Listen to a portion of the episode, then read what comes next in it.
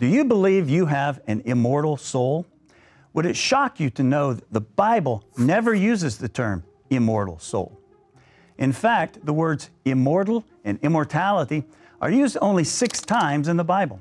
And in every case, the word refers either to God or to humans seeking immortality or putting on immortality.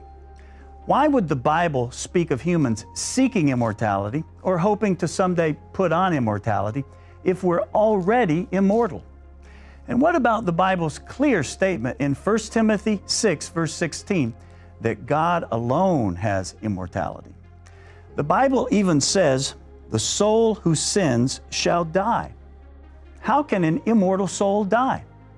Furthermore, did you know that the Bible's first few uses of the word often translated soul in English are actually referring to animals?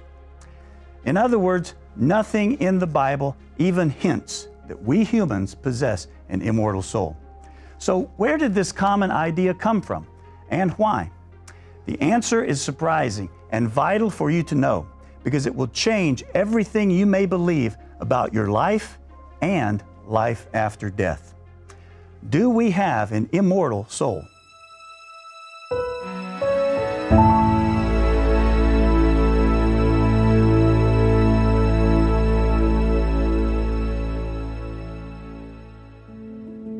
What happens after you die? Does your body die and your soul live on? Most Christians believe that when a person dies, his or her soul goes up to God to be judged and then spend eternity in heaven or hell. Or they believe that a person's soul is eventually reunited with his or her physical body at the resurrection to live on forever. Some non Christians believe the soul is reincarnated, that it enters into another human or an animal as it's being born, or a plant as it's sprouting. The Bible clearly shows that there is life after death. But what many Christians have been taught about the soul does not come from the Bible. It crept into Christianity from pagan sources, ancient Greek concepts. And some of those ideas were around even earlier in the religions of ancient Egypt. Most Christian beliefs, including beliefs about heaven and hell, sprang from the idea that humans possessed souls that were immortal, that could not die. Over 400 years before Jesus, the ancient Greek historian Herodotus wrote, The Egyptians were the first who maintained that the human soul is immortal.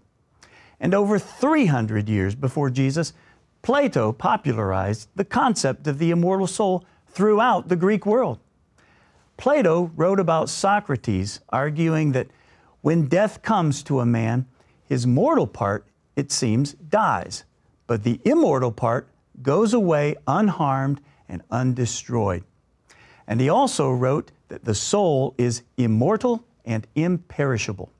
In other words, the body dies, but the soul lives on. Plato and other Greek philosophers had tremendous influence on early church theologians. Some, like Origen and Augustine, were influenced by Greek philosophy and began to adopt the idea of the immortal soul into their writings and teachings. This is how the concept came into Christianity. It did not come from the Bible. So let's take a look at what the Bible actually says and does not say about the soul. It may be quite shocking to you. In the Old Testament, the Hebrew word most often translated as soul is nephesh. The first time it's used in the Bible, it's in reference to animals. In Genesis chapter 1 and verse 20, God said, Let the waters abound with an abundance of living creatures. Creatures is nephesh. In verses 21 and 24, the word nephesh is used to refer to all animals. Yet few would say animals have immortal souls. And the Hebrew word does not even imply that. In fact, the primary meaning of nephesh is creature, typically a living creature. It's often translated as life, sometimes as person and body. There are even a few occasions where nephesh is used to refer to dead creatures.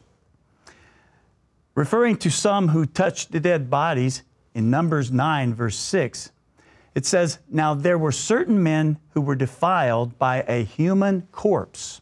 The word translated corpse is nephesh. The nephesh, the soul, in this case, was dead. So obviously, nephesh is not something immortal. Nephesh is the word used in Genesis 2, verse 7, where God created man from the dust of the ground and says that man became a living being. The King James Version says that man became a living soul. The Bible actually tells us that the soul can die. God inspired the prophet Ezekiel to write in Ezekiel 18, verse 4 Behold, all souls are mine. The souls of the Father, as well as the soul of the Son, is mine. The soul who sins shall die. The soul who sins shall die is repeated in verse 20. Again, soul is the Hebrew word nephesh. So your soul can and will die. Some may say that Ezekiel means it dies metaphorically, but looking at the context, it's not speaking metaphorically, it's speaking literally. Ezekiel writes that a person who is obedient to God will live, literally, not metaphorically. The soul that sins shall die, literally. So the soul is not immortal. And actually, most biblical scholars agree that the idea of the immortal soul is not taught in the Old Testament. What about the New Testament? Is there any indication there that we have an immortal soul? In one of the few places where the word immortality is used, in 1 Corinthians chapter 15, we read, So when this corruptible has put on incorruption, and this mortal has put on immortality, then shall be brought to pass the saying that is written, Death is swallowed up in victory. In other words, we mortals do not already have immortality. It is something we have to put on. Notice what the Apostle Paul writes in Romans 6, verse 23 For the wages of sin is death, but the gift of God is eternal life in Christ Jesus our Lord. According to Paul, we don't already have eternal life. We don't have an immortal soul. Immortality is something God has to give us. Notice also that Paul taught the same thing that Ezekiel did. Ezekiel says, The soul who sins shall die. And Paul says, The wages of sin is death. Jesus taught the same thing. Perhaps the most well known verse in the Bible is John 3, verse 16. For God so loved the world that he gave his only begotten Son, that whoever believes in him should not perish, but have everlasting life. Jesus is saying that we need to believe in him to be given everlasting life. When he says, whoever believes in him should not perish, He's implying that ultimately, whoever refuses to believe in him will perish, die, and cease to exist. The Bible is consistent. The soul can and will die. It is not immortal. In fact, it's accurate to say that you don't have a soul, you are a soul. We are all living beings who can die. So, if we don't have an immortal soul, what happens when we die? According to the Bible, we simply rest in an unconscious state until the resurrection. The dead have no knowledge of the passing of time or anything that happens until they are called forth from their graves. In Ecclesiastes 9 and verse 5, it says, The living know they will die but the dead know nothing. The dead know nothing. It goes on to say in verse 10 Whatever your hand finds to do, do it with your might, for there is no work or device or knowledge or wisdom in the grave where you are going. In several places in the New Testament, the Apostle Paul compares death to the unconscious state of sleep. In 1 Thessalonians 4 and verse 13, he writes, I do not want you to be ignorant, brethren, concerning those who have fallen asleep, lest you sorrow as others who have no hope. He compares death with sleeping. He doesn't indicate that they are in heaven or hell, just that they sleep. In verse 16, referring to a future end time event, he writes, For the Lord Himself will descend from heaven with a shout, with the voice of an archangel, and with the trumpet of God, and the dead in Christ will rise first. There will be a resurrection of the dead when Jesus returns to set up His kingdom on earth. The dead do not live again until the resurrection. In 1 Corinthians 15, referring again to death, he writes, We shall not all sleep, but we shall all be changed. He's explaining to fellow Christians that believers who are alive and those who sleep will be changed after Jesus returns. They will be given immortality then. Paul often compares death to sleep. He clearly shows that the dead will live again only when they are resurrected. Jesus taught the same thing, referring to the death of Lazarus in John chapter 11, verse 11. He says, Our friend Lazarus sleeps. Verse 14 says, Then Jesus said to them plainly, Lazarus is dead. Jesus compares death to sleep.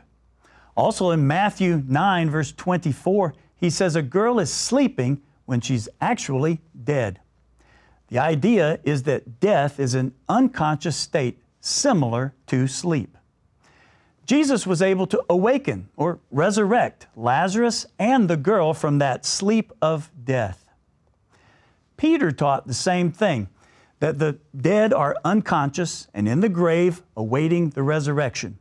In his famous Pentecost sermon in Acts chapter 2, verse 27, Peter quotes Psalm 16, verse 10, where David wrote, For you will not leave my soul in Hades, nor will you allow your Holy One to see corruption. Peter then explained that this was actually a prophecy of Jesus' resurrection. It's not referring to David. He says in verse 29, Men and brethren, let me speak freely to you of the patriarch David, that he is both dead and buried, and his tomb is with us to this day. Peter's point is that the prophecy in Psalm 16 must refer to Jesus because David is dead. Notice verse 34. Peter states, For David did not ascend into the heavens.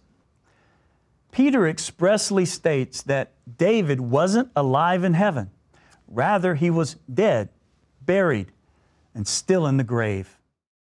The Bible speaks consistently of the dead as sleeping, unaware of anything, awaiting the resurrection from the dead. Job asks in Job chapter 14 and verse 14, If a man dies, shall he live again? All the days of my hard service I will wait till my change comes. You shall call, and I will answer you. You shall desire the work of your hands.